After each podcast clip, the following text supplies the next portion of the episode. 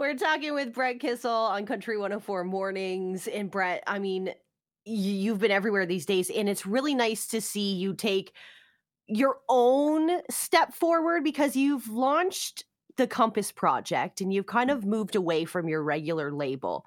And the Compass Project is going to be four albums, one year. How did this idea come about? Well, it's, it's, it's pretty wild, isn't it? Like the more I love it. the more I think about it, the more I realize maybe this is a little bit too ambitious. But I, I think the reality is is that anyone who's ever seen me perform before, anybody who's gotten to know me over the last well decade uh, in the business, knows that there are many different things that I can do in country music, and I feel like I'm very versatile. And because of that, I wanted to showcase, you know, those strengths that I have or I've developed over the years, and also tip my cowboy hat to the wonderful genres within country music that I never get an opportunity to play, perform, sing, or obviously record. So, because of that, the Compass Project really represents those four different, uh, I guess, areas that, and in my heart too, like my internal compass is a big thing. And those four different areas and those roads that I can travel down at any given time. We've got a, an entire Western record. Like this is Corb Lund, Ian Tyson, Colter Wall, John wow. Dutton, and Yellowstone kind of stuff. And I love it. And then we've got the South album that's out right now. We've got the East album that comes out at the end of March, which is all acoustic singer songwriter love songs. Oh, that's going to be my I'm favorite one. oh, you're you're going to love it. I, actually, what I'll do is I'll, I'll send you I'll send you a link to uh, some of our final mixes. Okay. And some songs okay. I think will really surprise you. But then I think everybody in London is going to like the North record the most. The reason why is because there are some great performances that I've had in the city of London over the years, and we've recorded them. So we've got an entire live album. It's like a greatest hits. Airwaves live from the Calgary Stampede. We've got Anthem live from London. We've got cool. We've got all of my songs that are live from a different city in a really epic greatest hits package. Oh my gosh, Brett, I love that. I listen, you're talking about being too ambitious. I think that just ambitious enough. You're doing something that I don't think I've I've heard or seen anyone else do. And you talked about the multiple genres, and I got to bring this up. You just came back from a trip from PEI where you basically had to fill in or cover for the Glorious Sons during a show how did the call happen? How would the how was the feeling? how were the fans who were expecting Glorious Sons and then they get Brett Kissel?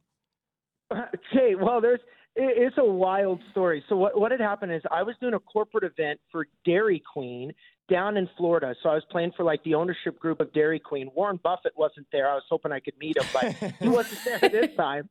However, I I'm about to step up on stage for this corporate event, and my agent Jim Cressman called he said, Hey, this is a wild one, but I don't think the Glorious Sons can make it to their show in Charlottetown. And so the organizers are asking if you'd fill in. And I said, Well, I, I, this isn't going to work. I'm a country artist. Everybody's expecting a rock show. And how am I going to get from Florida to Charlottetown, you know, in, in like 12 hours? But where there's a will, there's a way. First person I phoned was my buddy Brett Wilson, who a lot of people remember him as a dragon from Dragon's Den. He sent his jet from Calgary to come pick me up in Florida, half the band. But then I only had half the band, you guys. I, some of the guys weren't weren't uh, able to make it, so I played an acoustic country show for these rockers. And I got to be honest with you, I think I was able to bring them all in and convert them to country fans because I just joked around and I said, hey, this is now the biggest kitchen party in the East Coast. And we have to, you know, make lemonade from, you know, this. Everybody was in for it you know what? It was probably one of those scenarios where it was either the show gets canceled and everyone gets upset, or they deal with what happens, and they were pleasantly surprised to have you come up there and put on a wicked show. And we love seeing you live, Brett. You're you you really do put on an incredible show for the fans. And your latest release, Never Have I Ever. I'll be honest, I was not expecting it to be the way it is with the title. It is such a great play on words. Thank you. It's it was probably one of the most fun songwriting sessions that that I've ever experienced, and being able to write songs is such a blessing and such a gift. And I remember sitting with Togs, who in every second James Barker band or or or song, he's just such a talented writer. as well as Lowell, who's one of the biggest writers in LA right now, and my buddy Ron Lopata, who was part of my Warner Music team. So the four of us sat down and we talked about the good old days. And all of us have different versions because of our of our ages.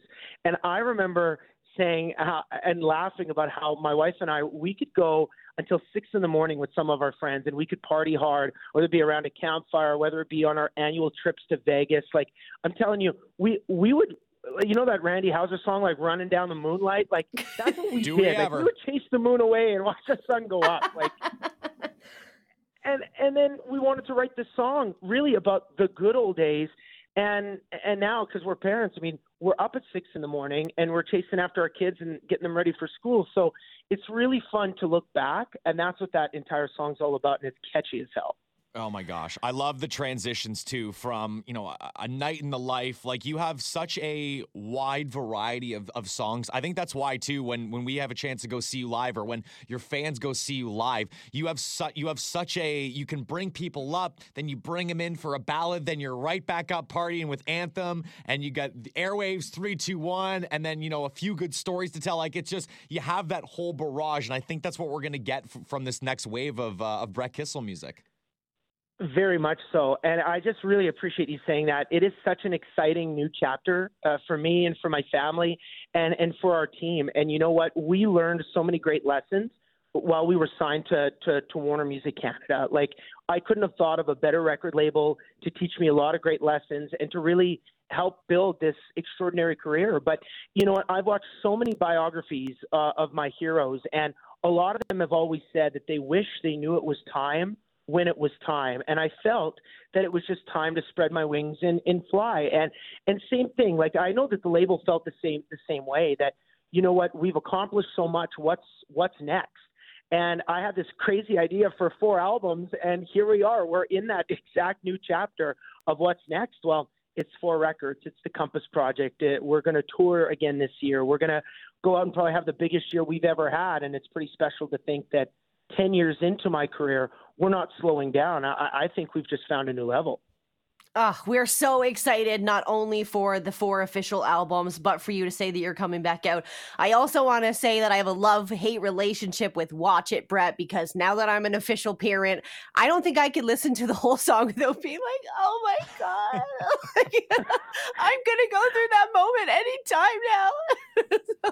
Well, you know what? It, Meghan Patrick has such a great song called Country Music Made Me Do It. And, and for me, that's exactly how I felt about this song in terms of like, of course, country music was going to be able to tell a story like this. Matt Rogers and Blake Bollinger two of my favorite songwriters in Nashville. When we talked about this song as I was going into their studio to record it, we felt that this was just such a gift. This song really tells the story of every parent, regardless, even grandparents, everybody who's ever probably come up to you has said the same thing that they say when they come up to me, saying, enjoy it. It goes by so fast. You blink Yeah. and you miss it.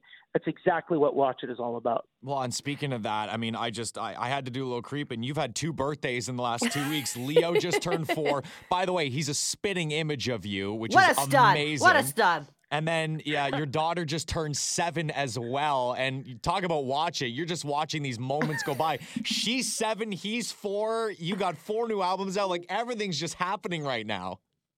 Oh yeah, we- we're we're in the thick of things, and I was talking with my grandpa bear, who's one of my favorite humans in the world, just the other day, and he asked me how how do you do it, and I had to remind him, I'm like, hey, you you built a farm, you were clearing land, and and you were combining, and then you were feeding cattle, and and you you were building up this, this centennial ranch, and you were burning the candle at both ends. I mean, you just do it. Maybe that's what you're supposed to do, you know, when when you're young, and. uh and so I've just been, you know, working as hard as I possibly can. But he also shared some really important words of wisdom with me. And he said, but don't forget to rest because, you know what he says? It's just such an important thing to rejuvenate and to recharge your batteries. So I'm very excited about this new era, but I'm also excited for the times on my calendar that I've circled where my family and I we're going to go on those trips or we're going to spend time on our farm now, you know, you know, planting a garden and doing a lot of special things that I know bring a lot of joy to our family that aren't just music and tour related either.